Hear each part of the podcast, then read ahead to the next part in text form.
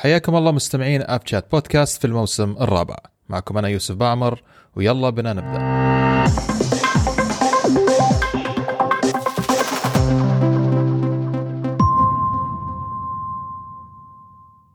مرحبا مستمعينا في حلقة اليوم الحلقة الثامنة للموسم الرابع واللي هي الحلقة الرابعة والأربعين آه، في حلقات أو من حلقات الأب شات بودكاست.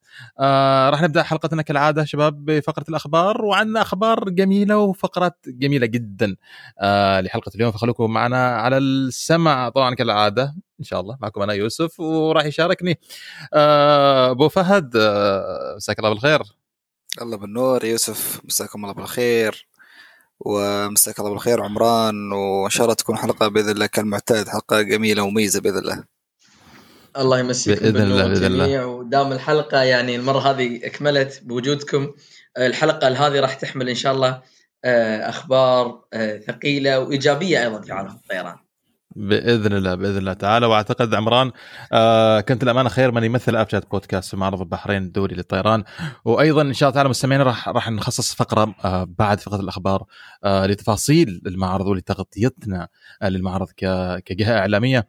آه فيها تفاصيل كثيرة راح نشاركها أو راح نستخلصها من عمران بإذن الله تعالى. فخلوكم على السمع. فمستمعينا قبل البدء أحب أني أذكركم دائما بأن لا تست... بأن لا تنسوا أن تت... أن تستمعوننا على جميع منصات البودكاست من Apple Podcasts، Google Podcasts، Spotify، Stitcher وأيضا تتابعوا حساباتنا على منصات التواصل الاجتماعي سواء انستغرام أو تويتر وإذا عندكم أي استفسارات تعالوا كلمونا راح نكون جدا سعيدين. نرد عليكم أول بأول أو رد عليكم في الحلقة التالية. فبداية آه، شباب خلونا آه، نبدأ آه، فقرة أخبار لليوم وأعتقد آه، البداية راح تكون من أبو سالم. عندك آه، بداية جميلة اليوم. يا مرحبا مساكم الله مساكم الله بالخير المستمعين الكرام. طبعا قبل ما نستهل بالأخبار يوسف وعمران أه نحب نبدي بداية الحلقة أنه نهني الشعب العماني الكريم المعطاء بمناسبة العيد الوطني. الثاني والخمسين. طبعا مثل ما تعرفون إنه الثامن عشر من نوفمبر آه، مش مش نفس أي يوم عادي. على على قلب كل عماني. هو ليس يوما عاديا في حياة كل عماني بالأحرى. يعني هو يمثل فرحة كبيرة ترسخت ثقيل بعد ثقيل و... وفترة من بعد فترة ومرحلة من بعد فترة في قلب كل عماني. ف فنفس هذا اليوم يعني تحتفل عمان بعيدها الوطني الذي يعني يمر يعني نصف قرن. مر على اللي هو تقريبا 52 سنة من النهضة الحديثة التي شملت ربوع هذا الوطن من أقصاه إلى أقصاه من مسندم إلى ظفار من تطور وازدهار و... و... ونمو ورفعة وتوسع. فنتكلم على الإنجازات ما راح ما راح نعدها ولا نحصيها. وكل عام والسلطان آه، هيثم بن طارق وهو بأتم الصحة والعافية والله يمد في عمره بإذن الله ويظل هذا الشعب هو معطاه وقائد حكيم وملهم بإذن الله. للشباب العماني والشعب كافة بإذن الله وكل عام والشعب العماني بألف خير. اللهم آمين. كل التحايا والتهاني والتبريكات إلى الأشقاء في سلطنة عمان قيادة وشعبا سلطانها وقيادتها وحكومتها وشعبها آه، المعطاء بمناسبة ذكرى يومهم الوطني. الله يعود علينا وعليكم الأفراح ويديم علينا وعليكم الأمن والأمان ومن تقدم إلى تقدم ومن إنجاز إلى إنجاز حقيقة هذه مو فرحة الشعب العماني فقط هي فرحة لكل الوطن العربي. أسأل الله يديم علينا وعليكم الأفراح.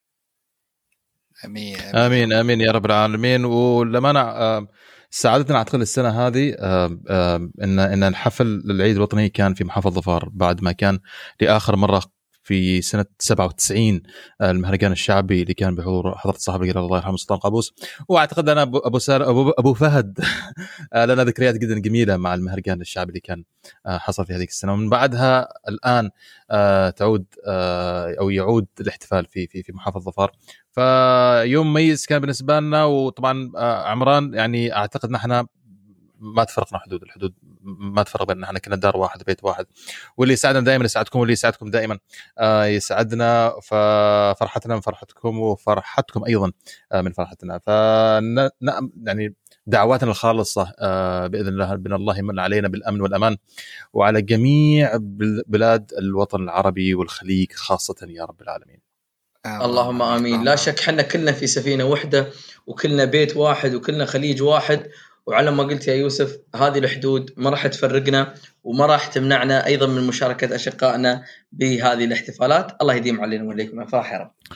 آمين. طيب شباب أعطيكم بس مفاجأة. يعني إحنا عندنا يوم 18 نوفمبر هو يوم الوطن العماني. وأيضا في مفاجأة أعتقد مش عارف إذا كلكم لاحظتوها ولا لا إن سالم الزعابي أمس كمان كان يوم ميلاده. فسنوات مديدة وإن شاء الله تعالى آه، يتحقق جميع أحلام باشمهندس سالم الزعابي ونشوفه بإذن الله تعالى منها للأعلى وللأفضل. وكل عام آه، وسالم وأخونا سالم بكل خير وعافية بإذن الله. اللهم آمين مهندس سالم حقيقة من أول الداعمين للبودكاست ومن أوائل اللي يتعاونوا معنا آه، ودعمونا في مراحلنا الأولى. يستاهل كل الخير وعساها إن شاء الله يا ربي من خير الخير. والله يسعده ويبارك في عمره. آمين يا رب. هو محب محب للعمانيين عشان كذا جاي يوم ميلاده في 18 من نوفمبر. بالضبط بالضبط. طيب آه خلونا ندخل آه خلونا ندخل فقره الأخبار شباب ونبدأ من عندك عمران. طيب خلينا نبدأ أول أخبارنا من معرض أبو ظبي للطيران 2022 واللي أقيم في مطار البطين للطيران الخاص والذي عقد من الأول من شهر نوفمبر إلى الثالث من شهر نوفمبر حيث أعلنت مطارات أبو ظبي المضيف الرسمي لمعرض أبو ظبي للطيران عن نجاح المعرض في استقطاب أكثر من 20 ألف زائر من جميع أنحاء العالم وسط مشاركة قوية وحضور واسع من الشركات والهيئات المختصة في الطيران العام وخطوط الطيران والمطارات وهيئات الطيران المدني وشركات تكنولوجيا الطيران والشحن وغيرها من الجهات ذات الصلة بالقطاع. حقيقة أثبت معرض أبو ظبي للطيران نجاحه في استقطاب العديد من الشركات خصوصا في مجال تكنولوجيا الطائرات ركز وايد على هاي النقطة معرض أبو ظبي للطيران أيضا استطاع أنه يستعرض واحدة من أهم بعض الحلول المبتكرة الأساسية في عالم الطيران والتي تنقل عالم الطيران نحو الاستدامة.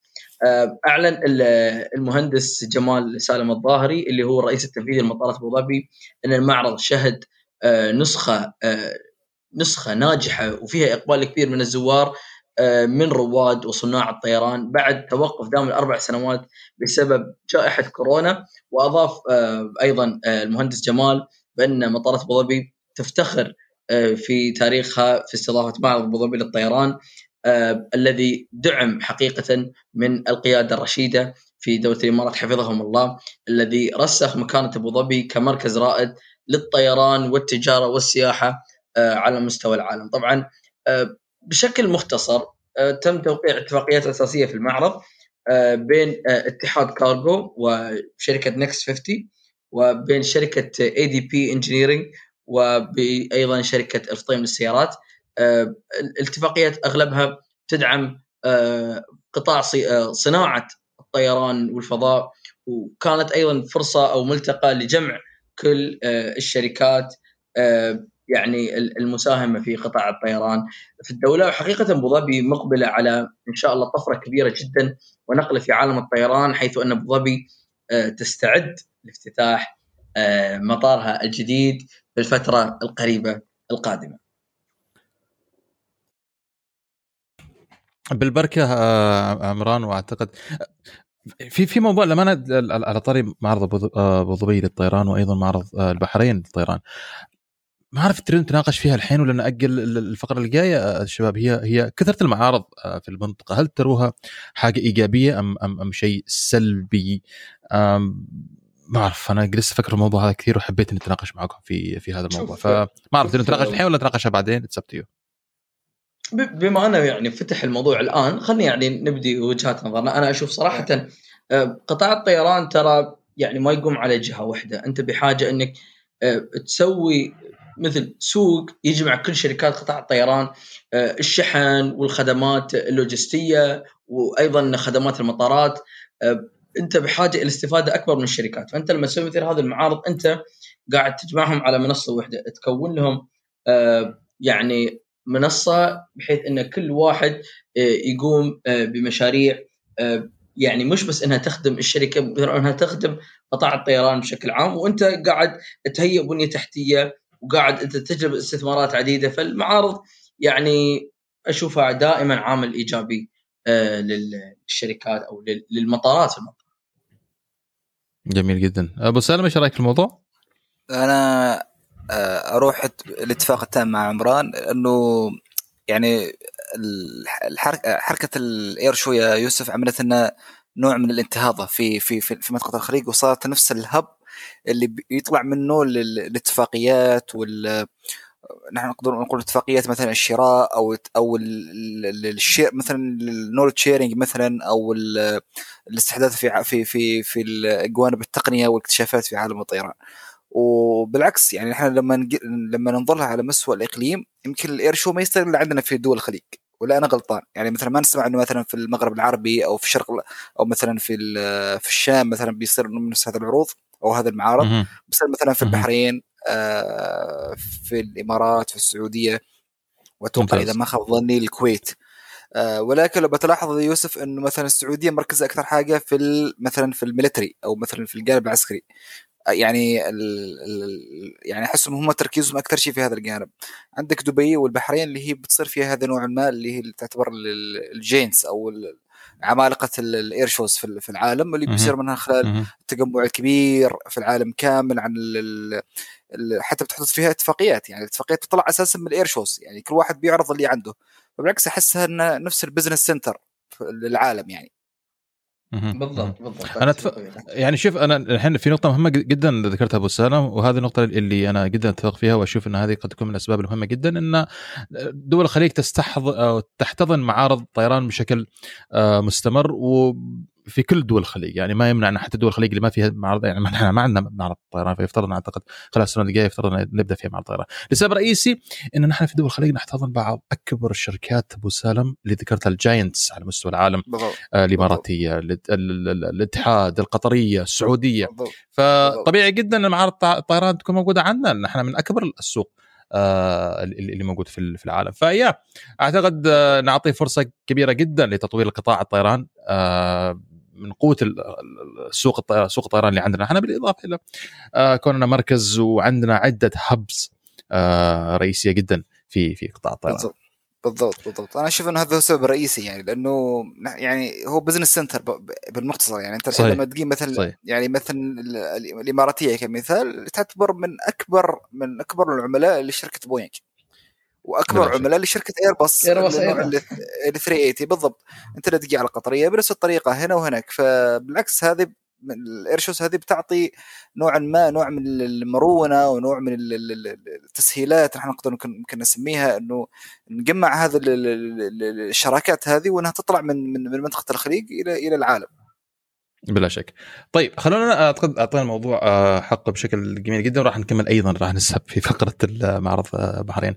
آه، خلونا نبدأ بأحد الأخبار الجميلة عندنا شباب إذا تسمحوا لي عن طيران السلام حيث بدأ بتسيير رحلاته إلى بيروت من من تاريخ 16 ديسمبر بواقع رحلتين اسبوعيا حيث أصدرت هيئة الطيران المدني بسلطنه عمان موافقتها على تشغيل طيران السلام لرحلات مباشرة على خط مسقط بيروت مسقط بواقع رحلتين اسبوعيا بدءا من تاريخ 16 ديسمبر المقبل. آه كما دشن طيران السلام مؤخرا أولى رحلاته إلى العاصمة التشيكيه براغ آه، من مطار مسقط الدولي. ويأتي تدشين هذه الرحلات في إطار توسعات آه، محطات طيران السلام دوليا ولتعزيز قطاع السياحة إلى سلطنه عمان. كما دشن رحلات مماثلة بين كل من مطار صلالة وبراغ. Wow! آه كل يوم أربعاء لتشجيع السياحة في محافظة ظفار خاصة في موسم الشتاء. برافو طيران سلام برافو طيران سلام برافو طيران سلام. هذه أول حاجة أريد أقولها. الحاجة الثانية اريد آه، آه، اللي اريد اللي خبرتكم فيها من أمس اللي أتكلم فيها. شباب ما لاحظتوا أن طيران العماني كل ما طيران سلام يفتح خط؟ طيران العماني يفتح وراها الخط نفس الخط. قصدك على خط بوكيت أنت شكلك. yes بالضبط وفي اشياء كثيرة بيسووها. بوكيت شيراز آه آه، بيروت أتوقع. أيوه. يعني هذا اللي اتذكرهم يعني حاليا اللي في الفترة الأخيرة صارت. يس يس يعني يعني إيش في؟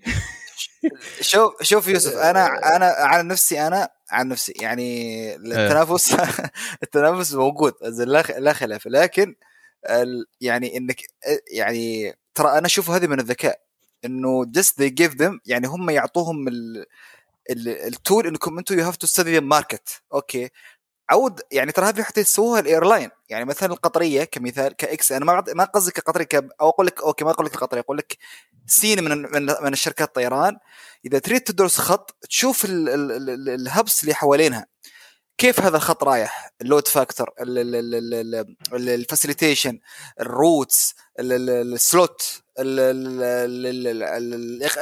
ال sales marketing عده جوانب اللي بينظرونها ال airline فهذا يعطيه نفس ال threshold هل إني أنا أبدأ أو لا؟ فهمني له فأنا أشوف أنا أشوف طيران إيه. العماني ذكي يعني ينتظر مع إنه هم total يعني totally they are different concept هذاك طيران commercial هذاك طيران اقتصادي ولكن هم بيعطيه إنه أنا بدل ما أبدي بخطوة إلى طيار إلى إلى وجهه جديده واغامر يا أخي أنا خليه هو يبدي أعطيه هو المدفع أشوفه كيف إذا أموره طيبة أنا أبدي معاه يعني أبدي وراه. أنا أشوفهم they are very smart والله أبو سالم أنا مشكلتي في هذه الجزئية. يعني أنت كونك طيران عمان أنت كونك كطيران أقدم وأكبر موجود في السلطنة أكبر من طيران سلام طبعا you are not brave enough to take such decision أنت مانك جريء إنك مانك جريء إنك تاخذ خطوة زي هذه. فأنت منتظر طيران السلام آه، خليني خليني أكمل النقطة الله يخليك فأنت منتظر طيران السلام يتخذ زي ما قلت الخطوات زي هذه وتقرب فيه يعني حرفيا زي ما نقول وإذا شفت إنه it's fine نعم في طلب هاك الساعة جالس تنافسه. أول شيء أنت ما جالس تنافس شركه طيران خارجيه من خارج السلطنه انما جالس تنافس ابن بلدك. يعني صحيح. بدل ما يكون هناك في تكاملية صارت في في منافسة في منافسة حتى على إيش؟ في خطوط أنت ما كنت تقرأ إنك تفتح مسار عليها. فهمت فكرتي؟ أنا أنا, أنا هذه مشكلتي ترى الحين في القضية هذه. المنافسه آه أنا أتفق معك هذا السوق مفتوح المنافسه مفتوحة للكل. بس ليش؟ يعني إذا انت أنت يفترض عندك من الأدوات الكافية بحيث إنك تتخذ قرارات سليمة صح. وقوية والاستراتيجية الصحيحة. Yeah. فعلا. So ليش منتظر ليش منتظر طيران سلام طيران اقتصادي تو بادي ما كمل خمس سنين؟ أعتقد إذا ما نسيت. تروح تنافس سوي تنافس ابن بلدك. فأنا أنا هذا تحفظي والشيء الأمانة اللي منزعج منه. طبعا في الأخير أنا كمسافر أنا أنا ينفعني أو من صالحي إنك تكون عندي خيارات يعني. صح أكيد. إذا إذا سافر على على الاقتصادي أنا عندي خيار اقتصادي وإذا اريد اسافر على full service carrier أنا عندي full service carrier أنا ما عندي إشكالية في الجانب هذا لكن أنا أنظر لها من ناحية آه, آه مرتبط بالسلطنة. أنا أنا أنا هنا عندي التحفظ بالامانه آه أنا أنا مش مش مع توجه طيران عماني بالعكس يفترض انه يكون في هناك تكاملية أفضل ويفترض انه يكون عندهم جرأة آه، في فتح الخطوط. المنافسة نعم مشروعة بس يعني مش مش منافسة ابن بلدك مش منافسة أنا أنا أنا أنا أتفق معك. قد يكون هم لهم وجهات نظر داخلية لكن أنا أشوف أتفق معك إنهم نسبيا وليس كليا إنه ما عندهم الجرأة الكاملة في إنهم يتخذوا قرارات في النتورك مالهم. آه yeah, yeah. في تردد وفي يعني ما أعرف هل الدراسة هذه تأخذ وقت معاهم. هل أصحاب اتخاذ القرار هم اللي عندهم المشكلة؟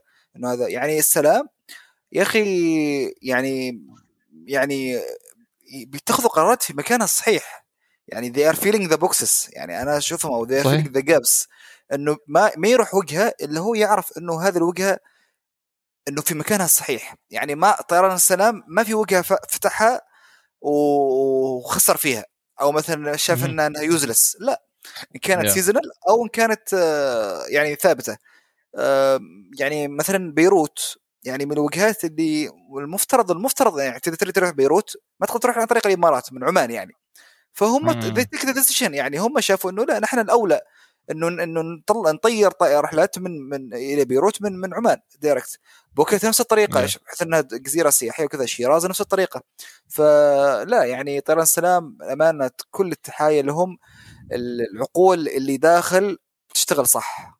يعني ما نعرفهم بالأسماء ولكن في وجوه أو في جهود مبذولة نحن ما نعرف عنها. يعني ما شاء الله عليهم رايحين في الطريق السليم سان آه، لو اعقب على النقطة اللي ذكرها يوسف آه، إحنا عندنا أط... يعني أبى لك مثال يعني على سبيل المثال عندنا في الإمارات آه، بعض الوجهات اللي كانت تسيرها فلاي دبي وتلقى رواج كبير يعني طيران الإمارات ما تي وتسير بالعادة بالعكس يصير في اتفاقية إنك تقدر تحجز من system طيران الإمارات لكن الرحلة تكون operated by فلاي دبي يعني على سبيل المثال أعطيك اي من الوجهات اللي الوجهات اللي كانت تلقى على رواج كبير. عندك يريفان أرمينيا تبليسي جورجيا. بعض الوجهات موجودة في القوقاز وبعضها في شرق أوروبا. في فلاي دبي تلقى يعني نسبة إشغال كبيرة. ترى الإمارات يعني حتى لو إنك تسوي يعني مسوي اتفاقية معاهم إنك بدل ما تحجز تقدر تحجز. من ترى الإمارات بس تكون operated by فلاي دبي. يعني أنا ما أثر على ال operation أو سير العمليات مال فلاي دبي. كل شركة تمشي في في خط سيرها اللي هي اللي هي حطته وفي الوجهات اللي هي دارستها طبعا ممكن طيران الامارات تقدر تسير مثل الوجهات لكن طيران الإمارات آه، يعني تجعل ال operation من الرحلات هذه يكون تحت فلاي دبي أنا أعطيك هذا المثال موجود عندنا نحن في الإمارات. هذا اللي قصدته بالتكاملية عمران. فهمتني؟ نعم. نعم. بالضبط. آه، طيب آه، أبو سالم ننتقل الاخبار التاليه ادخل عليك مكتبه الاخبار نمشي فيها. آه الأخبار اليوم ما شاء الله يعني دسمة كثير يعني مستمتعين إحنا جدا. زين الخبر الثاني الجميل إنه الأنتونوف إن شاء الله راح تعود الأجواء اللي هي 225 ستكلف ما يقل عن 500 مليون يورو لاعاده بناء أكبر طيارة في العالم. طبعا ما يخفى على الجميع إنه الطيارة الطيارة الأكبر حجما في العالم يعني حطمت من قبل القوات القوات الروسية العسكرية في أثناء الهتافات اللي صارت بين الدولتين. أتوقع كانت في أي شهر يوسف؟ في فبراير أتوقع. فبراير صح؟ نعم. 16 فبراير أتوقع. كان نعم. هذا يوم حزين كان يوم حزين على عشاق عالم الطيران. آه طبعا في المرحلة المبكرة اللي جدا اللي كانت بين الصراع الاوكراني والروسي دمرت القوات الروسية أكبر طائرة شحن في العالم اللي هي الأنتونوف 225 في قاعدة أنتونوف هي بالنفس في مطار هوستميل والآن تلتزم الشركة المصنعة. الأوكرانية بإعادة بناء الطائرة المهيبة وطبعا نوعا ما يعني يظل هذا السعر يعتبر باهظ جدا حاليا آه ولكن آه يعني يقدر بثمن إعادتها إلى الحياة ولا إيش رأيكم؟ وإن كان وإن كانت 500 مليون يورو والله, والله بس أنا أعتقد 500 مليون اسمح لي عمران أنا أعتقد 500 مليون مليون يورو سعر عادي جدا. لأن نتكلم أيضا راح يتم تحديث الطائرة وما راح تكون بنفس النظام التشغيل السابق تذكر كلها analogues كلها. فطبعا شفنا 500 مليون يا أنت تبدأ من scratch معقول جدا. أنا بالنسبة لي آه، أتمنى إن الطائرة ترجع في الأجواء في أسرع وقت ممكن وجود طائرة زي الأنتونوف. آه 225 شيء مهم جدا. آه لأن نحن ك آه كمهتمين آه في مجال الطيران والطائرة هذه تعتبر رمز للي وصلته الهندسة آه وهندسة الطيران. يعني أنا حاجة فخمة يا رجل تشوفها في الجو بالضبط. أنا أتفق معك يوسف من ناحية إنه يعني راح تكون فيها innovation يعني copy paste and innovate فاهم لي لا؟ يعني مم. الأخطاء ما بقول لك الأخطاء أو ال amendment اللي ممكن كانوا propose إنها تتعدل في, في الطائرة السابقة ممكن يغيروها الآن. Yeah. يضيفوا لها بعض ال technologies يضيفوا لها بعض ال features بعض ال privilege مثلا وتكون على نسخة مطورة أفضل مثل ما بتصير في الطائرات السابقة. صحيح ولكن صحيح. أتوقع ال time frame مالها مش واضح متى راح يعني تنهى وأتوقع راح تكون سريه جدا. أنا في نظري بحكم الأمر صار الحين سياسي أكثر. وبالمناسبه إنه في بعض القطع اللي موجودة في الطياره المت... السابقة المتحطمة راح يستخدموها. هو أساسا حاجة ثانية تعرف ابو سالم يعني أنا أنا أشك كثير إن أساسا آه، آه، الصناعة عملية الصناعة المانيفاكتشرنج راح تتم في أوكرانيا من الأساس يعني الأمور الآن ما هي مستقرة فمش من المعقول ان إن الصناعة تتم في أوكرانيا أعتقد. إذا راح تتم في أوكرانيا فلازم الأزمة هذه تخلص وإذا بيباشروا فيها الآن فلازم الصناعة تكون في مكان ثاني يعني هذا هذا أعتقد بديهية جدا. نعم نعم. بالضبط. آه أيضا مثل ما النقطة اللي ذكرتها أبو سالم نقطة مهمة. الحين بي بيبدو مرحلة ال digitalizing أو الرقم مثل ما تكلموا عن الأجهزة الموجودة ال instruments كانت كلها analogue instruments وكذا. أنت الحين تبغى تطور الطيارة الموجوده هي موجودة عندك من, من الأساس. أنت تبغى تطورها بتضيف لها بعض التقنيات آه، بتجعلها أكثر ملائمة يعني أخف وزنا من ناحية ال ال الأجهزة. وفي نفس الوقت باستطاعتها أنها تتحمل وزن أكبر للشحن أو الكارغو. وهذا الهدف الأساسي اللي صنعت من أجله. آه، لا شك ال 225 الماريه هي يمكن يعني أكبر والبعض يراها أعظم طائرة في من طائرات الشحن. فرجوعها أيضا لا شك إنه راح يكون مهم. آه، عالم الشحن اليوم ما هو بنفس عالم الشحن في الفترة السابقة. آه، قطاع جدا نشط. فالطيارة لا شك إنها بت... بتلبي قطاع السوق. هي بترد يعني شيء أو ب... يعني بترد مجد كانوا يشوفونه. آه، عشاق عالم الطيران واللي تدمر وكان من أكبر الحوادث المؤسفة من بداية الحرب الروسية الاوكرانيه. إن شاء الله تعالى نشوفها قريبا جدا في في الأجواء. آه، أبو سالم تسمح لي بس أريد أخذ الخبر اللي عندي بحيث نعطيك وقتك تخلص أخبارك ال bunch كامل اللي معك. اللي تابع الأخبار الفترة الماضية صدمنا بخبر وفاة آه الإيراني مهران كريمي الناصري اللي عاش في مطار باريس ل 18 سنة اللي ما يعرف آه مهران كريمي هو الشخص اللي استلهم فكرة أو تجربته المخرج الأمريكي ستيفن سبيلبرغ وعمل فيلم The Terminal عام 2004 من بطولة توم هانكس أعتقد ما في واحد يهتم بمجال طيران ما تابع هذا الفيلم آه كتجربة كانت غريبة جدا لكن لما تعرف إنها حقيقية قد تكون شيء أغرب آه من كذا.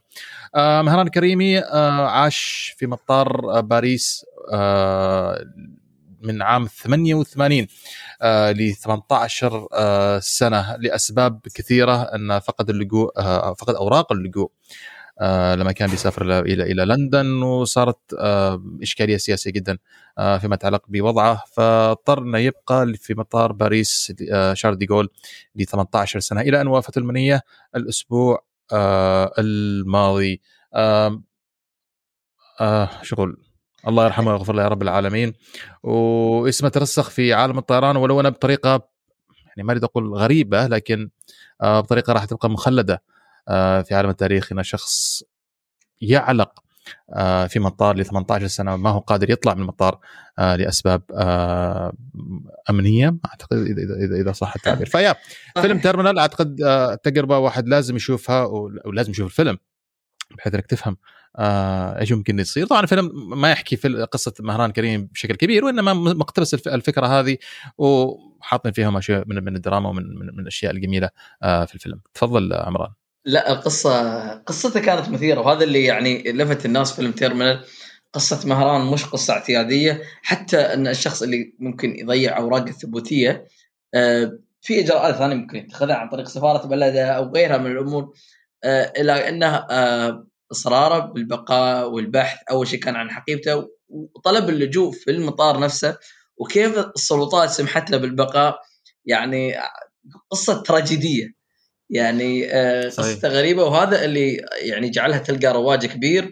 واعتقد الرجال حتى يعني طلعت له صور في الفترة الماضية في في حالة ما ليست بالجيده الحالة اللي كان يعيش فيها في المطار في آخر أيام عمره بعد تردي حالته الصحية ما يعني كان صراحة أمر مؤسف وهذه كانت يعني في الأخير اللي تسببت في موته يعني لا شك إن فقدنا اسم كبير خصوصا من الأسامي اللي ظلت عالقة أو المسائل الغامضة جدا في في في عالم المطارات قبل ما هو عالم الطيران أو الطائرة.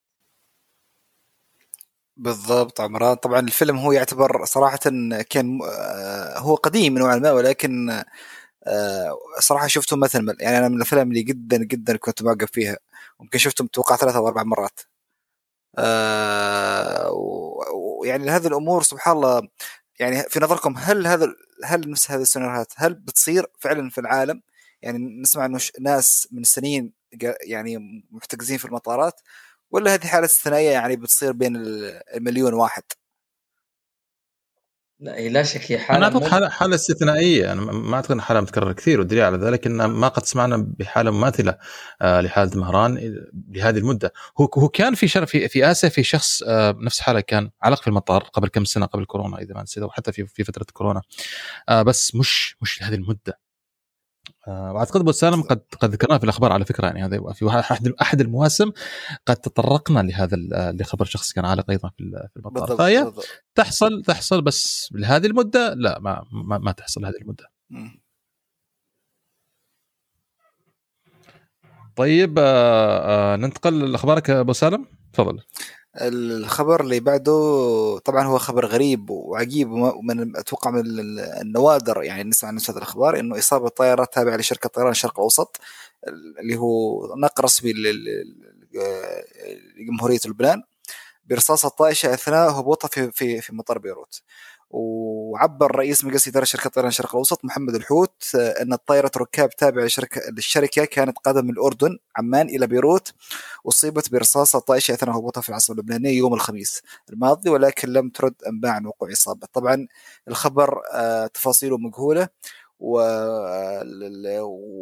والزاعم في هذا في هذه الإصابة غير معلوم. يعني هل هو نشاط مثلا محلي أو مثلا جهات عسكرية أو ميليشيات أو غيره غير معلوم؟ سبحان الله هذه الأشياء غريبة. يعني من الأشياء اللي يعني ما ممكن يعني مش ما ممكن بس من يعني من من النوادر إنه نسمعها. يعني إنه الطائره تصيب برصاصة أثناء أثناء الهبوط. أه شوف هي تحصل إنه مثل ما أنت ذكرت بعض الميليشيات المسلحة والإرهابية هي اللي تعترض لكن يكون اعتراضها إما عن طريق دفاع جوي أو كذا لكن أه إصابة برصاصة طائشة يعني خصوصا بدا من الطائره نعم أنا قصدي مدنيا يعني طائرات مدنية عابرة يعني من من النوادر نسمع عن هذا الشيء فحب يعتبر خبر غريب نوعا ما يعني. هو لا تنسى هو أيضا هذه من الأمور اللي تخرق أمن وسلامه الطائرات. آه لازم يكون في مراقبة آه أمنية أكثر شدة وأكثر حزم في المناطق المحيطة المطارات طبعا الأسباب لا تزال مجهولة. إحنا ما نقدر نحدد المتسبب ما بالك عن السبب. آه فدائما المناطق اللي حوالي المطارات تحظى دائما بسيطرة أمنية أعلى من غيرها. آه، لأنه يعني صحيح البعض ممكن يقول هذه مجرد رصاصة. آه، لكن أحيانا يعني خصوصا في مرحله أحيانا مثل مرحلة الهبوط أو كذا يكون أي شيء بسيط يكون حساس ممكن يأثر على سلامة الطائرة. يا فحتى حتى يعني بدل ما ناخذ كثير في الخبر هذا انفلات الأسلحة انفلات الوضع الأمني في لبنان وكثير من الدول آه، زي هذه هذا الانتاج اللي نشوفه بشكل آه، اخر وانتشار الأسلحة آه، في كل مكان وأيضا قد يكون عندهم عرس عرس بيطلقوا على الناس رصاص فهي أعتقد إشكالية ولا بد أنها تنحل والحمد لله انها جت سليمة وما حد انصاب وما كان في أي إضرار. تفضل بس بالضبط. الخبر اللي بعده عندنا كان في يعني أعلن شركة مطارات الرياض عن افتتاح تيرمينال 3 و 4 اللي هي صالتي المغادره الثلاثه وأربعة في مطار الملك خالد الدولي بالعاصمة الرياض. طبعا مطار خالد الدولي يعتبر من من من اكفى ومن اكبر مطارات المملكة. آه، كبنية تحتية وكعدد المسافرين وذلك بعد الانتهاء من استكمال كافة مراحل إعادة تأهيلها وتطوير تصميمها. طبعا هي كانت قديمة وتم تطويرها إعادتها بالكامل آه، طبعا تاتي تأتي هذه الخطة ضمن الخطط التطويريه لمطارات العاصمة والارتقاء بكافة الخدمات المقدمة للمسافرين والموظفين والشركاء الاستراتيجيين مع مع هذه المطارات. آه، وطبعا هذه راح بلا شك راح يعزز كفاءة التنافس على مستوى العالم ومثل ما نعرف وكثر ما تكلمنا بإسهاب عن مطارات المملكة أنها صارت يعني مرتبطة ارتباط وثيق برؤية السعودية 2030 إنها الجانب الطيران المطارات بيزخم أو يعني بيدعم بجانب جدا كبير من الحكومة في تطويرها وتنميتها إلى إلى إلى إلى المسافات العالمية والدولية بإذن الله. بإذن الله بإذن الله تعالى. آه طيب. ناخذ الخبر اللي بعده يوسف عمران. Yeah. طبعا عندنا عدد تسليمات آه طبعا مثل ما تعرفوا إنه دائما في الشتاء أو نقدر نقول في أكتوبر. آه هو في العادة التسليمات تكون ما بين سبتمبر إلى إلى إلى نوفمبر. تسليمات شركات الطائرات شركات نهاية السنة يعني المصنعة إلى إلى عملائها طبعا عندنا عدد تسليمات من ضمنها امبراير تسلم 33 الطائرة خلال الربع الثالث. قصرت امبراير أرقام تسليم الطائرات في الربع الثالث لعام 2022 مع أكثر من ضعف عدد طائرات رجال الأعمال مقارنة بالطائرات التجارية. ركزوا على هذه النقطة في الربع الثالث. سلمت شركة امبراير 10 طائرات تجارية و23 طائرة executive jet اللي هي الطائرات الخاصة. طبعا امبراير عندها من ال business model مالها أو ال lines مالها أو الخطوط الإنتاج إنه التصاميم اللي هي طائرات الخاصة وطائرات رجال الأعمال. وأنا أشوف أن امبراير صراحة بدات بدأ يرجع رونقها للسوق ولا إيش رأيكم؟ يعني عندك مثلا الامبراير 195 ال Hunter Hunter 2 أتوقع اسمها والامبراير 190 وإلى آخره. فأحس أنها بدأت يعني شوية يعني يعني أحس إنه في في اتفاقيات بنسمع عنها بين فترة وفترة. اعتقد أعتقد الشركة بدأت تشتغل بشكل جيد جدا آه، في الجانب هذا ويا أعتقد أيضا زي ما ذكرت اننا نحتاج خيارات تكون موجودة في السوق آه، في مجال الطيران وكل ما زادت الخيارات كل ما كان في صالح الجميع. فيا إمبراير آه، خبر طبعا طبعا نحن طبعا نحن العمانيين ارتبطنا ارتباط وثيق بالإمبراير يعني عشنا معها عمر. طبعا طبعا. اللي هي ال Echo Alpha و Bravo Charlie و Delta. طبعا الطيران العماني كان عنده أربع طائرات وكنا دائما نعاني فيها. ال technical يعني يعني احتماليه ال technical فيها جدا عالية. وكذلك أتوقع أتوقع كانت في السعودية مع أحد الشركات. أتوقع أتوقع الطيران السعودي إذا ما ما خانتني الذاكرة. هي بس كانت في هذا المنطقة. طبعا الخبر اللي بعده يوسف وعمران إنه ايربوس تسلم ستين طائره في أكتوبر. على الرغم من التحديات اللي تمثلها اضطرابات سلسله التوريد اللي هي ال supply chain قامت شركه التزام شركة ايرباص المصنعة ومقرها في تولوز بتسريع عمليات التسليم في أكتوبر لتصل إلى 495 طائرة تم تسليمها حتى الآن في هذا العام. آه وسلمت منها 60 طائرة في أكتوبر فقط آه ارتفاعا ب 55 طائرة من الشهر السابق. ولا تزال الشركة متفائلة بشان تحقيق هدف نهاية العام المتمثل في تسليم 700 طائرة بإذن الله. طبعا الرقم يعتبر جدا جدا جدا كبير.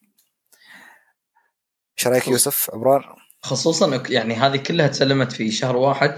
أنا أذكر قبل آه، في في سبتمبر أعتقد سلمت بحدود 43 طائرة.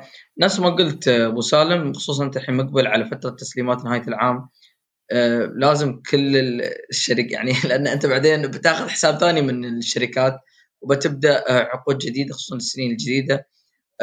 ايرباص لو لو بس تناولنا الخبر بشكل شوي أعمق أغلب لو بتلاحظ أغلب الطائرات اللي تتسلم من طراز ال 320 نيو و 321 نيو. يعني هم هذيل أكبر يعني أكبر عدد من الطائرات و... بالضبط. وهي خصوصا لل- اللي هم ال medium range يعني تحتاج إلى طائرات خصوصا في الرحلات اللي آه، قريبة ومتوسطة آه، المدى. آه، تسلموا تقريبا أربع طائرات من طراز ال 350 900 و 350 1000 طائرة واحدة ف يعني صراحة ال- ال- الايرباص خصوصا الحين تبغى تحل أزماتها مع آه، أزمة تسليم الطائرات ما تبغى تطيح نفس اللي طاحوا فيه بوينغ آخر فترة في تأخير التسليمات آه، خصوصا هم مثل ما قلنا مقبلين على على سنة جديدة وعلى طلبات جديدة أشد. بالمقارنة يوسف عمران آه، بالايرباص مثل ما ذكرنا سابقا إنه الأرقام بين ال بين ال بين العملاقين تعتبر آه، الرقم يعتبر جدا كبير. تسليم بوينغ في أكتوبر انخفض بسبب عيب في قسم طائرة 737 أعلنت الشركة إنها سلمت 35 طائرة في أكتوبر بانخفاض عن 51 طائرة في سبتمبر بسبب عيب في قسم الطائرة. طبعا اغلب هذه التسليمات ال 35 ال 35 كانت من عائلة ال- ال Max 7 و8 و9 آه، واكتشفوا إنه في عيوب في ال fuselage أو في في في هيكل الطيارة والتحقيقات جارية أو آه، مستمرة في الكشف عن آه، الأسباب المؤدية إلى هذا ال- ال- العيوب في في الهيكل بالإضافة إلى تحديات كبيرة في سلسلة التوريد اللي هي ال supply chain ونفس ونفس الشيء السبب الثالث اللي هو في ال- ال- ال manpower أو اللي هي قوة العمالة في في الشركات المصنعة أو الشركات الاستراتيجية معها. طبعا هذه الأسباب الثلاثه الرئيسية اللي خلت إنه التسليم في البوينغ ما راح على تم الاتفاق اللي هم أو ال- الخطة اللي هم ماشيين عليها ومثل ما ذكرت يوسف إنه مثل ما يقول الشيبان حد داعي عليها هذه الشركة إيش رأيك؟ هو شوف باختصار تتكلم إن المشكلة صارت في أكثر طائرات جالس تبيعها فطبيعي إن الأرقام عندك راح تنهار آه. بشكل كبير. يعني فاعتقد أرقام آه تعكس المشاكل اللي صايرة آه مع بوينغ. وحتى يعني كمان 7 8 صار فيها مشاكل بخصوص الأرقام آه الأرقام آه الطلاء آه اللي صاير. فبدأت الأمور تبان على سطح يعني. وتأثير 737 طبعا شيء طبيعي جدا راح يأثر في دفاتر آه بوينغ في تسليم طائراتها الخبر اللي بعده تتلقي طائرة تشارلي 919 من كوماك 300 طلب جديد في معرض الصين الجوي. طبعا هذا الرقم هذا يعتبر جدا كبير. أعلنت كوماك يوم الثلاثاء إنها تلقت ما يصل عن 300 طلب من شركات النقل خلال المعرض الجوي. على الرغم من استمرار الانكماش في سوق الطيران التجاري في البلاد بسبب قيود لكوفيد 19 طويلة الأمد. طبعا كنا سمعنا عن القيود اللي رجعت في الصين. الأسابيع الماضية. يمكن إحنا نوعا ما بعيدين عن عن ال- ال- الكوفيد لأنه خلاص إحنا بالنسبة لنا تناسينا أو نسيناه خلاص. ولكن الطائرة الصينية هذه اللي هي يوسف تتوقع إنها ب... تتوقع راح نشوف الخليج ولا آه تشارلي 919 م- م- ما استبعدها خ... ما استبعدها أبو سالم خاصة مع شركات طيران اقتصادي. بالضبط. هذه الشركة تعتبر yeah. شركة صين... صينية الصنع وداخل yeah. السوق الصيني بشكل جدا كبير وملحوظ. ومثل ما ذكرت إنه الطلب عليها يعني مثل هذه الطلبية صارت 300 طلبية تعتبر رقم نوعا ما جدا كبير ومبشر بخير ويعتبر مؤشر إلى آه إلى انتعاش واستدامة هذا النوع من الطائرة. ومثل ما ذكرت يوسف ما نستبعد انه نشوفها في الخليج في أو في المنطقة في أقرب وقت. أبو سالم أنا اللي لفتني انه 300 طلب. أنا أشوف رقم جدا كبير. رقم مهول يا أخي 300 طلب. خصوصا يعني السوق السوق الصيني بعده ما عاد مستقر يعني ولكن أنت تتكلم عن سوق أصلا في أساسه ضخم جدا.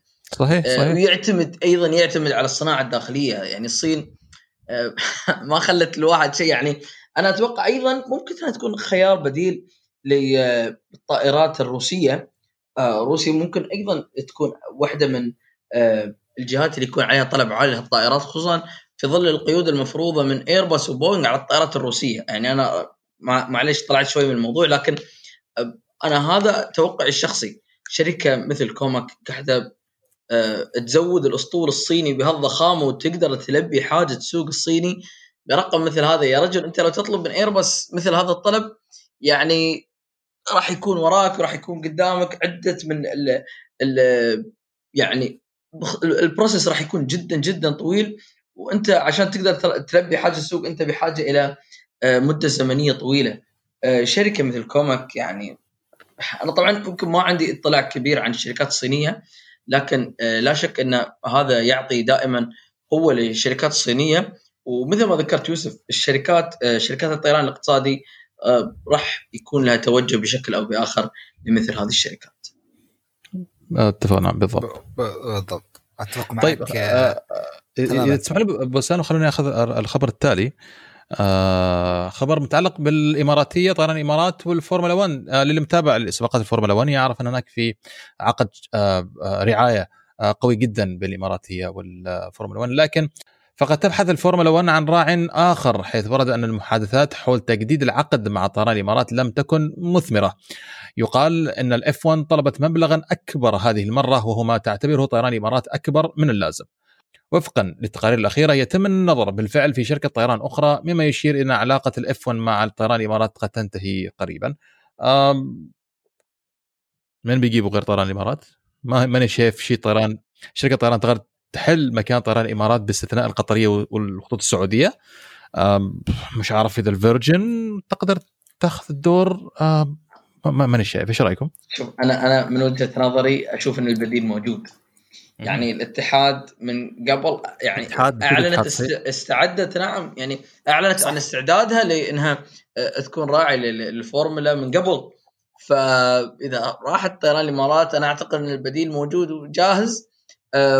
السنغافورية أيضا كان لها محاولات مسبقة آه، لكن بيكون في تنافس كبير على مثلا فطيران الاتحاد أو السنغافورية غالبا هم اللي يعني أغلب المرشحين لخلافة طيران الإمارات في رعاية السباق.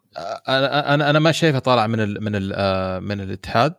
قد السعودية خطوط السعودية تدخل بشكل آه، قوي بحكم أن السعودية السعودية استضافت سباقات فورمولا 1 طبعا أنا راح في هالمرحلة راح أستبعد القطرية لأن القطرية ما تستضيف سباقات فورمولا 1 وإنما وإنما سباقات ال MotoGP للدراجات فشخصيا عمران أعتقد إنها ما راح تطلع من الاتحاد أو السعودية وهذا أملي إن انها تبقى في في الشركتين هذيلا.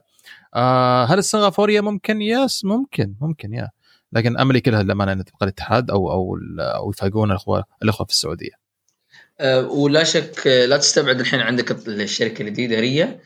أه يعني ما أعتقد أتكلم في لا ريا ريا ريا, ريا ما تأخذ ريا ما راح تاخذ لا لا صح. بدري عليه شو بدري بدري نعم. عليه بدري عليه فيا آه، فيا بكذا شباب أعتقد نكون آه، شطبنا مش شطبنا صراحة سهبنا في الأخبار لحلقة اليوم.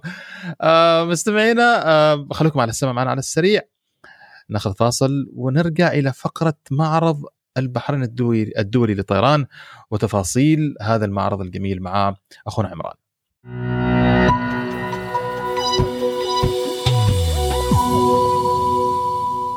مرحبا مستمعينا.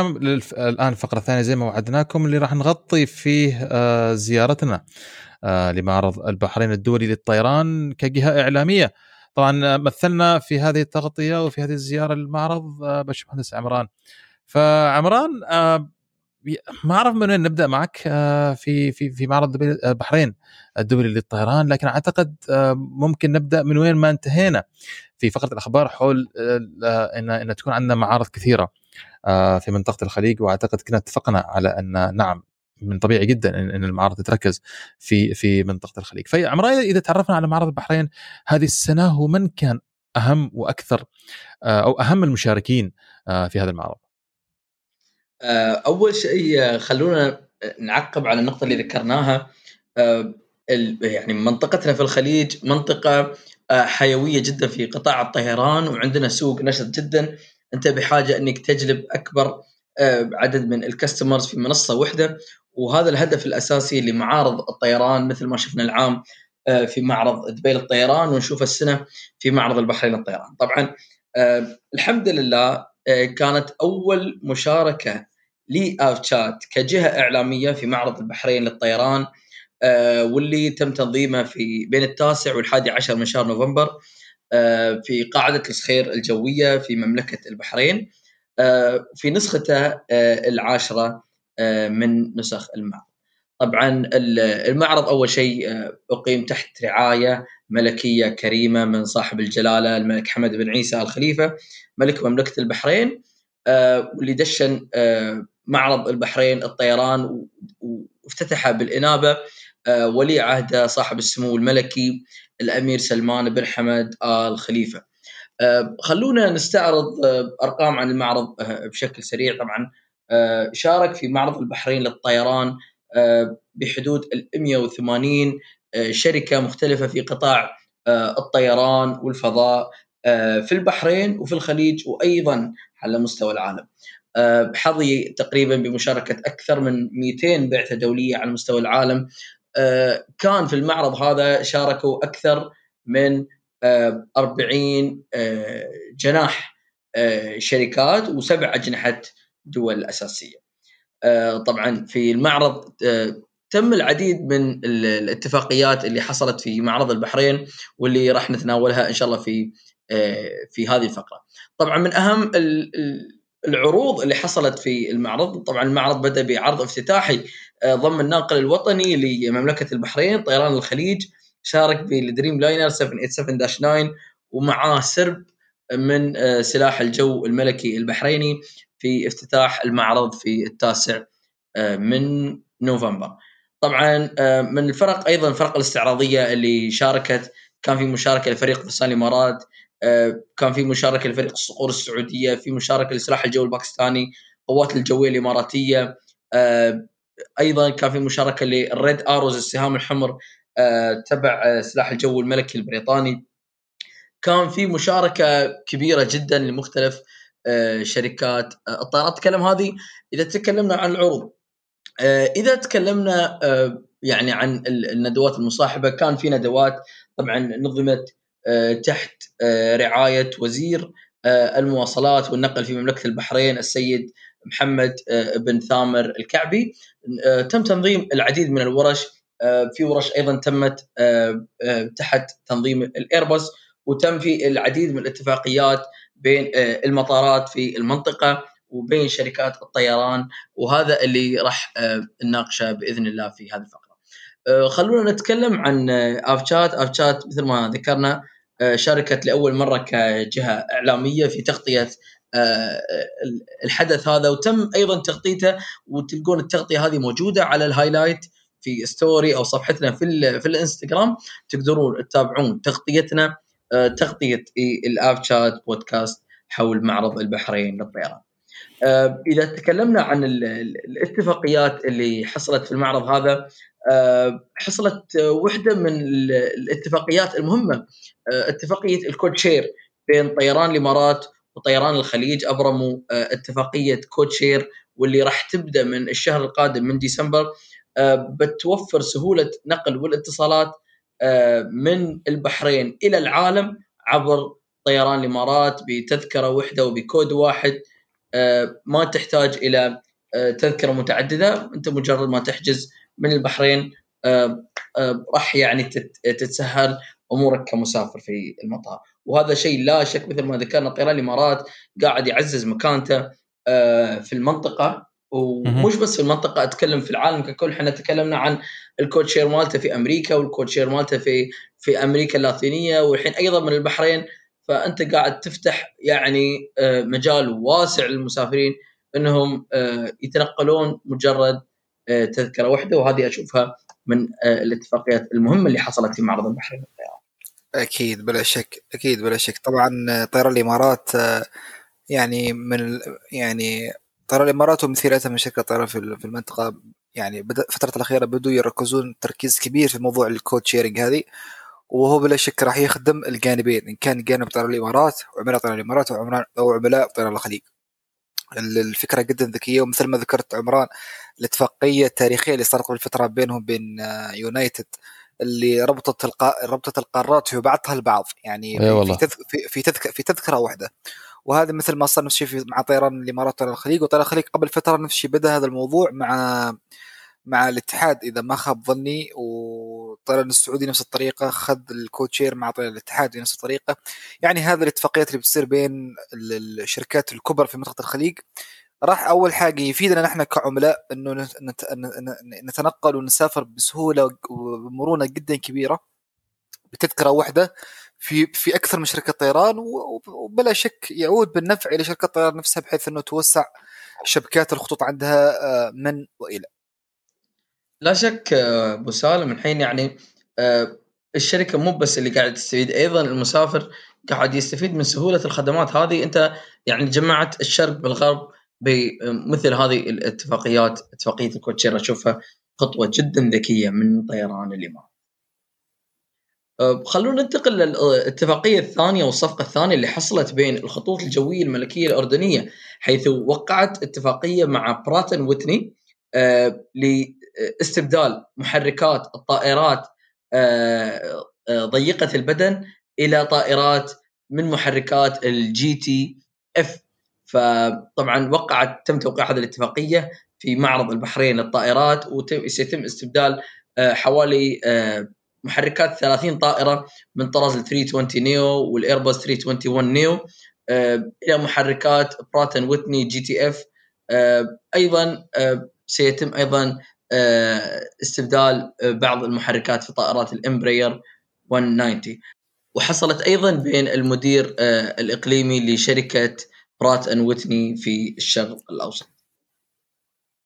لا شك أيضا مثل ما تكلمنا إحنا آه، الخطوط الجوية الملكية آه، حبت إنها تكون الرابح الأكبر من وراء آه، هذا المعرض في تطوير المحركات الموجودة لديها طبعا محركات ال GTF يعني لها امتيازات يعني مثل يعني اغلبها متعلقة بالاستدامة. إذا تكلمنا حوالي تقليل 20% من البصمة الكربونية حوالي تقليل 75% من الضجيج. آه، يعني تقريبا أيضا عندها آه، نظام الوقود المستدام. فالملكية الأردنية آه، بهذه الخطوة الرابحة أنا أشوف إنها قاعدة تواكب أو تحل واحدة من أهم التحديات اللي تواجه قطاع الطيران واللي هي تحدي البيئة والاستدامة وجعلت معرض البحرين للطيران المنصة لانها تجري مثل هذه الاتفاقية يعني أنا أشوفها المدروسة. جدا جدا عمران طبعا الاتفاقيات اللي الأمانة اللي أسهبت توقعت أتوقع أن الاتفاقيات كانت جدا آه، في نظري يعني إنها في مكانها الصحيح و ولها المنفعة على الجانبين. لا شك أبو سالم شركات الطيران تسعى آه، في مثل هذه المعارض أنها تلتقي بالشركات المصنعة في للطائرات المحركات الاي بي وغيرها أنها تطلع بصفقات رابحة آه، أيضا رجع على شركات الطيران. باخذ أيضا صفقة أو اتفاقية صارت بين أه، اتفاقية صارت بين طيران الخليج وايرباص طيران الخليج يعني اللي هي حصلت على جائزة ال Skytrax ال most improved airlines أكثر شركات الطيران تحسنا وكانت واحدة من أهم الرعاه لمعرض البحرين للطيران حيث أعلن الرئيس التنفيذي لشركة الطيران الخليجي الكابتن وليد العلوي في تصريح له في معرض البحرين للطيران إن طيران الخليج راح تتسلم ثلاث طائرات من طراز البوينغ Dreamliner 787-9 وأعتقد هي كانت نجمة المعرض واللي كانت موجودة في افتتاح معرض البحرين للطيران وكانت أيضا علامة على أن طيران الخليج تسعى لتوسيع أسطولها من الطائرات عريضة البدن. خلينا نتناول بعض أيضا الاتفاقيات اللي حصلت على هامش معرض البحرين للطيران. حصلت بعض الاتفاقيات مثل اتفاقية بين Cargo Network و MENA Aerospace لتأجير وإدارة الطائرات بحجم استثمارات يقدر بنحو 100 مليون دولار. أيضا من الاتفاقيات الثانية اللي صارت صارت اتفاقية بين وزارة المواصلات والاتصالات البحرينية مع كل من البوسنة والهرسك قبرص وبريطانيا واتفاقية في مجال التصنيع بين قوة دفاع البحرين وشركة اج الإماراتية. حيث شهد السيد محمد ثامر الكعبي وزير المواصلات والاتصالات بمملكة البحرين توقيع عددا من الاتفاقيات في اليوم الثاني من معرض البحرين للطيران. وأيضا على هامش معرض البحرين للطيران وقعت شركة البحرين اتفاقية مع Beyon Solution لتقديم دعم متكامل على مدار الساعة للبنيه التحتية للشبكة الأساسية في مطار البحرين الدولي بالإضافة إلى توقيع اتفاقية ال code share مثل ما ذكرنا بين طيران الخليج وطيران الإمارات. إذا بعد شفنا واحدة من الاتفاقيات الثانية حصلت اتفاقية بين شركة مطار البحرين Bahrain Airport Services اتفاقية مع شركة الصباح للإنشاءات باعتبارها المقاول الرسمي لإقامة منشأة تموين قاعدة الصخير الجوية على مساحة تبلغ 7500 متر مربع. من جانب آخر أعلنت تكسل إير شركة الشحن الجوي التي تتخذ من مطار البحرين مقرا لها عن توقيع مذكرة تفاهم لتشكيل تحالف استراتيجي مع شركة سيرا نيفادا لتطوير فرص صناعة الطيران في الشرق الأوسط والعالم. طبعا شركة تكسل إير في المعرض قدمت أحدث التكنولوجيا الموجودة عندها في مجال في مجال الشحن وفي مجال أيضا النقل والإسعاف الجوي هذا كله حصل في في معرض البحرين للطيران. أيضا في المعرض مثل ما ذكرنا عن تم بمشاركة وفود عديدة حوالي 200 بعثة دولية على مستوى العالم من وفود عسكرية ومدنية و186 شركة من أكثر من 30 دولة. تكلمنا عن سبع أجنحة دول واختتم هذا المعرض بأكثر من خمسين ألف زيارة. حقيقة هذا نجاح كبير تشهده مملكة البحرين. باستضافتها لمثل هذه المعارض وأيضا كان كان لنا شرف المشاركة في في في مثل هذا المعرض. وأيضا أن التقينا بكبار شركات الطيران الموجودة هناك. شركات الطيران هناك حريصة إنها تستغل مثل هذه المعارض. أيضا من الاتفاقيات اللي صحيح ما ما تطرقنا إليها كانت اتفاقية بين السفارة الأمريكية وبين وزارة المواصلات والإتصالات مملكة البحرين عن تقديم البعثات لطلبة البحرين لدراسة علوم الفضاء في ناسا. مملكة البحرين يعني تولي اهتمام كبير بالشباب البحريني لإدارة الدفة في في قطاع الطيران وقطاع الفضاء. والبحرين أيضا تسعى لأنها تكون واحدة من أكبر الوجهات في قطاع الطيران والفضاء. من الأشياء اللي أيضا اهتموا فيها في المعرض اهتمامهم بقطاع الشحن الجوي، قطاع الشحن الجوي القطاع اللي إحنا يعني ذكرناه من قبل أقل القطاعات تاثرا بالمشاكل والظروف المحيطة، قطاع جدا حيوي، مطار البحرين يتخذ أيضا من يعني يحتوي العديد من شركات الشحن الجوي، كان حصلت في مشاركة لل DHL ولل FedEx في في في معرض البحرين وأيضا مشاركة لل Texel Cargo أيضا من الشركات المشاركة كانت شركة أرامكو السعودية طيران أرامكو السعودي شارك بطائره ال A 320 وأيضا شارك بمروحيه النقل ال AWG وأيضا كان في مشاركة للأسعاف الجوي التابع لهيئة الهلال الأحمر السعودي مشكورين. وأيضا من المشاركات اللي كانت موجودة القوات الجوية الملكية السعودية شاركت بال Typhoon Eurofighter في في في معرض البحرين للطيران. طبعا ال Typhoon Eurofighter كانت يعني سيدة العروض وكان لها عرض جدا جدا مهيب على هامش معرض البحرين للطيران. كان مستمر على مدى ثلاث أيام. من الطائرات اللي أيضا كانت متواجدة في المعرض طائرات ال Gulfstream G 500 و G 700 كانت كلها موجودة في المعرض. يعني حاولنا إن نستطلع بشكل مختصر عن أهم المشاركات اللي حصلت في معرض البحرين للطيران. وأيضا في معرض البحرين للطيران تشرفنا بإجراء أول لقاء تلفزيوني مع تلفزيون البحرين. وكان في حديث سريع حول مشاركة افشات في معرض البحرين للطيران. تقدرون تشوفونها أيضا على صفحتنا في الانستغرام. والله يا عمران الأمانة بياض وجه ما قصرت سواء في تغطيتك في أيام تواجدك في المعرض والان في تقريرك اللي قدمته في لملخص شامل جدا للي صار في المعرض أعتقد كانت تجربة جدا جميلة واستمتعنا استمتعنا فيها كثير للأمانة. ونحن نراقب تغطيتك معنا في ال في ال في حسابنا على الإنستغرام. وجزاك الله خير على ال على ال على الفيدباك كامل أو الريبورت اللي اللي قدمته صراحة لنا اليوم للمستمعين. وجهك أبيض يا يوسف. وحقيقة الأب شات يعني إحنا نسعى أن نكون مواكبين لكل الأحداث اللي قاعدة تصير في المنطقة. من من معارض الطيران ومن ملتقيات ومن مؤتمرات أيضا هي منصة لجمع كل عشاق عالم الطيران وأيضا يعني أيضا تشرفنا بلقاء العديد من المؤثرين في وسائل التواصل الاجتماعي في مجال الطيران خصوصا في الخليج وفي الوطن العربي من دولة الكويت، مملكة البحرين، دولة الإمارات وأيضا من المملكة العربية السعودية. المعرض كان يعني منصة لتبادل الخبرات وتبادل الثقافات. هو يعني كيف مثل ما نقول أيضا غير إنه مكسب اقتصادي وربحي هو أيضا مكسب ثقافي.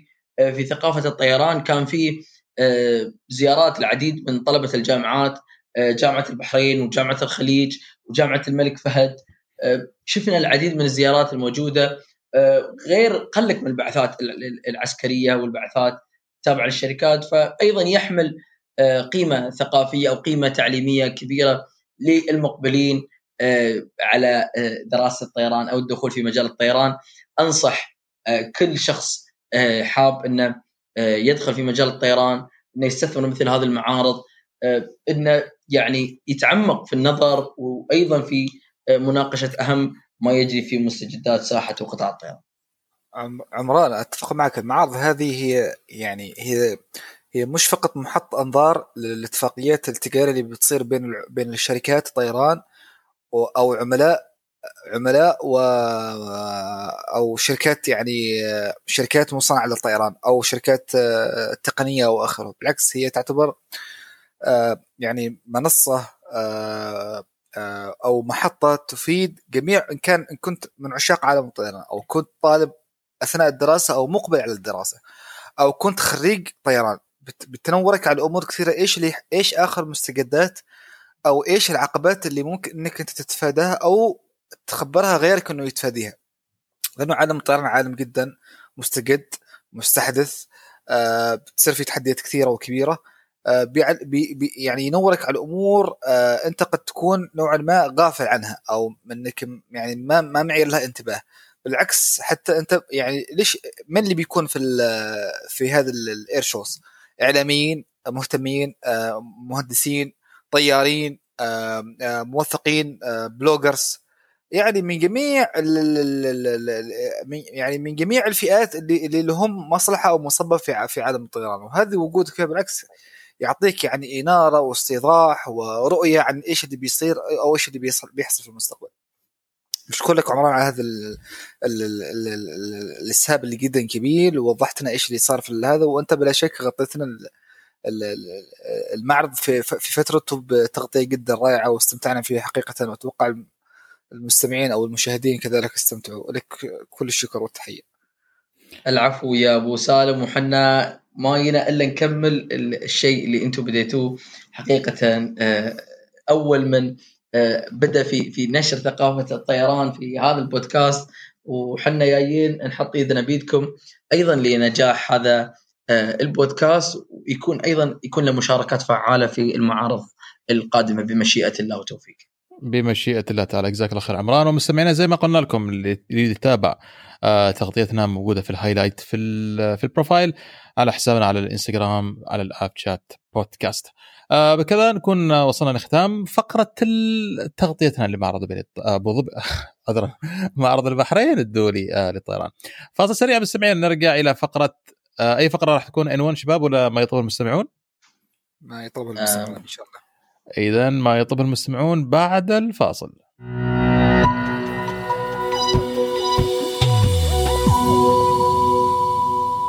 والآن مستمعينا مع فقرة ما يطلبه المستمعون. طبعا مثل ما تعرفوا أنه على هذه الفقرة نحن نعدها بناء على آه، استفساراتكم وأسئلتكم اللي تثير نوعا ما يعني آه، ما نقول فضولكم ولكن معرفتكم أو يعني نوعا ما استيضاح عن الاشياء اللي بتصير في عالم الطيران وقد يكون إنكم أنتم يعني ما تعرفوها من الأسئلة اللي تكررت علينا يوسف عمران إنه هل فعلا أو هل مسموح إنه ينام الطيار أثناء الرحلة؟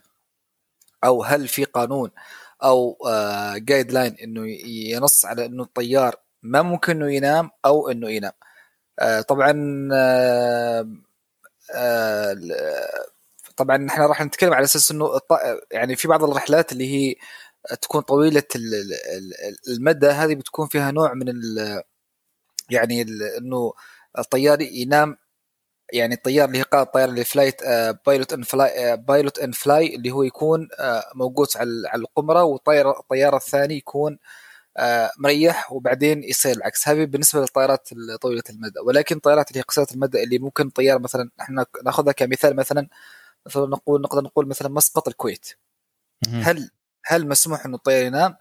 بالطبع يحتاج الطيارون إلى أخذ قسط من الراحة في حالة الإجهاد أو الرحلات الطويلة لمساعدتهم على في مراحل مهمة التي لا توجد فيها مجال للخطأ. يعني الطيار لازم يكون في مراحل بالذات الكريتيكال لازم يكون في في في أقصى أو في أفضل حالاته وأن يكون التركيز عنده عالي بنسبة 100% بالذات في حالة الهبوط والإقلاع. طبعا الجواب على السؤال هو طبعا إيش؟ نعم. ولكن توجد قواعد معينة للنوم اثناء الرحله يتبعها يتبعها طاقم الرحله وهي كالآتي. إلا أن تكون مدة الراحة تزيد عن 40 دقيقة. وذلك بسبب أنه بعد 40 دقيقة يدخل الجسم في مرحلة النوم العميق التي يكون مدتها 90 دقيقة ويكون من الصعب الاستيقاظ منها. وأيضا إذا تمت مقاطعة هذه المرحلة بعد الاستيقاظ دون مرور 90 دقيقة يكون الشخص مرهقا وقدراته الاستيعابية ليست بالشكل المطلوب لذلك آه طبيا وعلميا لا تطول مدة الاستراحة عن 40 دقيقة. عند بالإضافة إلى ذلك عند الأخذ أحد أفراد الطاقم لراحة قصيرة يجب عليهم أن يجب عليه إخبار الطاقم الضيافه اللي هو الكابين كرو بداية وقت الرحلة ونهاية ونهاية الوقت لكي لكي يتم تذكير الطيارين وأيضا الاطمئنان على الطيار المستيقظ كل 20 دقيقة تقريبا للتأكيد من سلامة الرحلة. شفتوا كيف العملية متكاملة؟ يعني وإن كان الطيار هو على على فترة راحة يجب يتم إخبار الطاقم والطاقم نفسه يتأكد من الطيار اللي موجود على على على على على, على قمة القيادة كل 20 دقيقة يتأكدون من سلامته وانه هو مركز وإنه يعني بي بياخذ الأمور يعني بياخذ زمام الأمور على على أكمل وجه. بلا شك عشان... وأيضا تفضل عمران. لا لا أقول عشان ما تصير نفس رحلة السودانية الأخيرة. بالضبط أيوه اللي كانت في إثيوبيا. أي بالضبط أيضا حين يستيقظ الطيار من غفته لا ينصح بالقيام بأي مهمة إلى حين مرور 20 دقيقة يعني أوه. حتى لما الحين هو مثلا كمل 40 دقيقة كمل اللي هو فترة الراحة أو فترة النوم هذه 40 دقيقة. نحن قلنا انه ما يزيد 40 دقيقة ولكن م- لما يقوم لا ينصح. ما منه ممنوع ولكن على حسب حالة الطائرة أو على حسب حالة الرحلة لا ينصح بالقيام بأي مهمة إلى حين مرور 20 دقيقة. لكن إيش يعني لماذا في رأيكم أو ليش؟ حتى لو حد زي ما نقول بالمحلي ينشر. بالضبط بالضبط بالضبط. إيه. لكي تتجنب اي عدم تركيز. أيوه صح صح, صح, صح, صح. لما أول ما تقوم من النوم يحتاج لك أساسا هذه اللي نحن نقول لها ال recovery مثلا أو ال contingency هذا إنك أنت كيف ترجع إلى ال mode الحقيقة اللي تفرض إنك تكون عليه. يجب تجنب أي لكي يتجنب أي عدم تركيز في المهمة المطلوبة أو المهمات المطلوبة وليكون يكون الدماغ في حالة وعي تام وفي الطيارات العملاقة كمثال ال A 380 تكون مزودة بحجرة خاصة يتواجد فيها أسرة آه يمكن للطاقم بالرحله أو الضيافه أخذ قسط من الراحه فيها مثل حتى ما في 380 موجودة في 787 وموجودة في 747 كذلك آه بالملخص أخذ قسط من النوم شيء طبيعي في عالم الطيران لمحاربة الإرهاق والتعب والهدف الأسمى هو لسلامة الرحلة. بلا شك.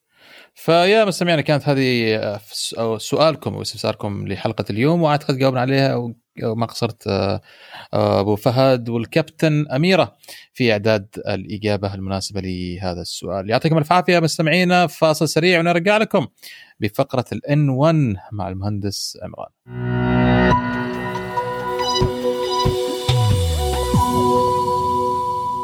طيب آه، مستمعينا نبدأ الآن بفقرة الان 1 وتكملة للجزء السابق آه، اللي تكلمنا فيه في الحلقة الماضية كانت آه، فقرة الزيت عمران.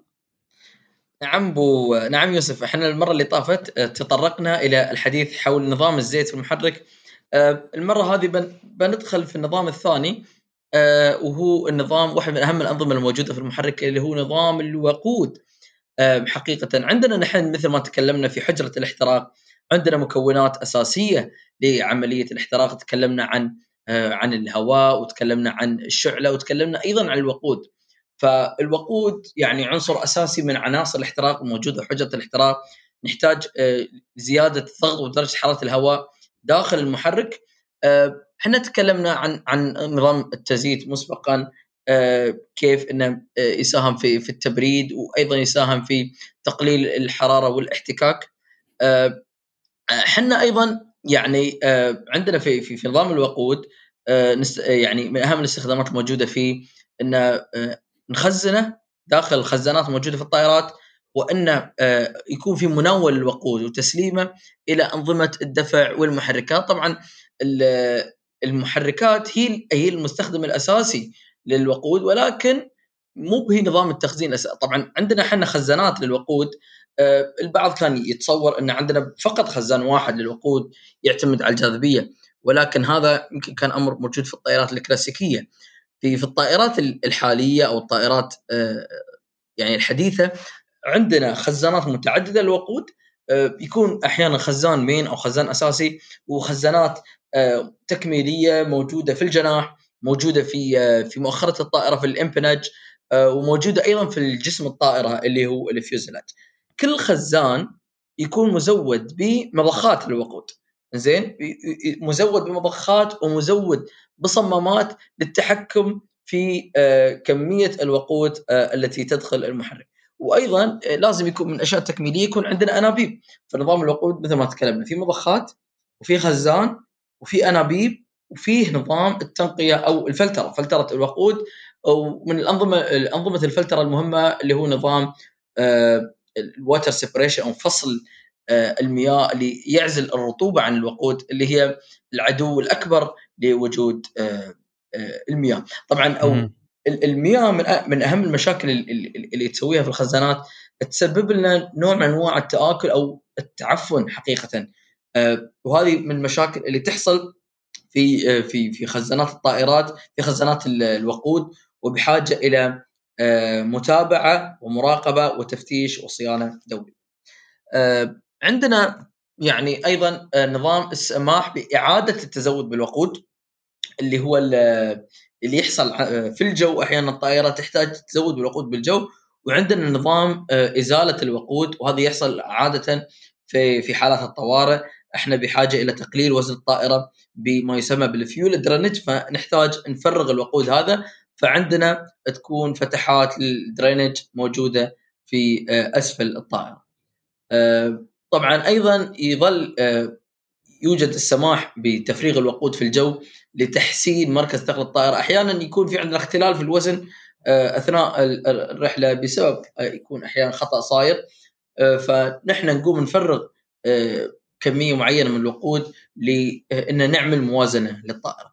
عشان إحنا نراقب أداء الوقود في الطائرة مثل ما تكلمنا عندنا الشاشة الموجودة في منتصف قمرة القيادة شاشة ال ECAM الشاشة اللي يظل فيها متابعة أهم المعطيات الموجودة، الشاشة هذه طبعا آه، تقدر أنت مثل ما كانت تراقب فيها الزيت تراقب فيها معطيات المحرك. تكلمنا عن ال N 1 وال N 2 وال EPR أيضا نحن بحاجة إن آه، نتابع أهم معطيات الوقود، أهم معطيات الوقود اللي الطيار لازم إنه آه، يتأكد منها ويتأكد إنها تكون في المعدل الطبيعي. رقم واحد آه، كمية الوقود أو ال fuel quantity الوزن طبعا. يكون في وزن محدد للوقود والوزن هذا يحدده الطيار قبل كل رحلة هو الطيار طبعا. هو اللي يحدد كم الوزن الذي يوضع الوقود ولازم يراقب سير آه، يراقب أثناء الرحلة كمية الوقود هذه هل التناقص يصير في معدل طبيعي ولا أحيانا يصير تناقص فوق المعدل الطبيعي وهذا يشير إلى أحيانا يكون خلل أو تسريب معين. آه، الطيار أيضا من المعطيات اللي المهمة جدا إنه يراقبها اللي هي كمية تدفق الوقود أو ما ما نسميه بالفيول فلو. آه هذه طبعا تعطينا آه كمية تدفق الوقود في الساعة. آه، كم باوند في الساعة من الوقود يتم آه، تدفقه آه، داخل الطائرة.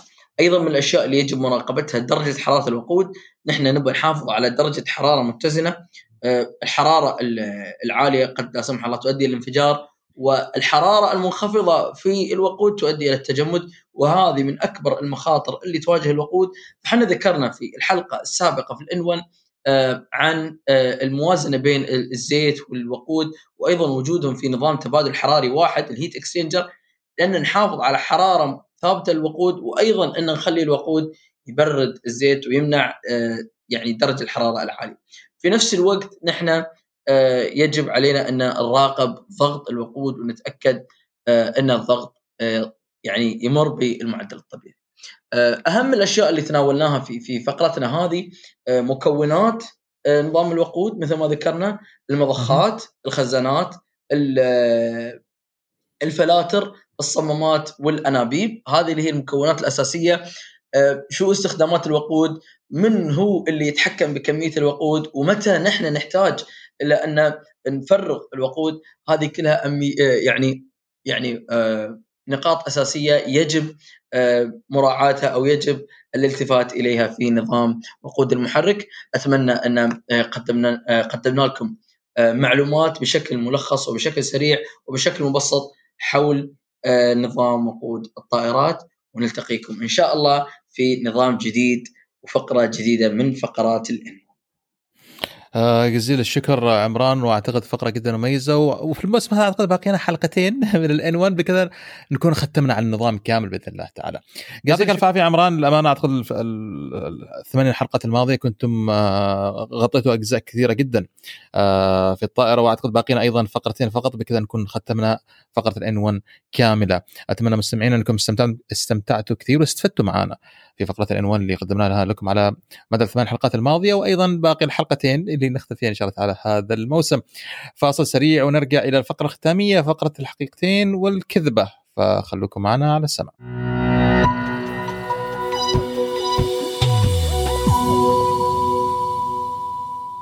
مرحبا مستمعينا معاكم أروى في الفقرة الخامسة والأخيرة لحلقة اليوم وهي فقرة حقيقتين وكذبة.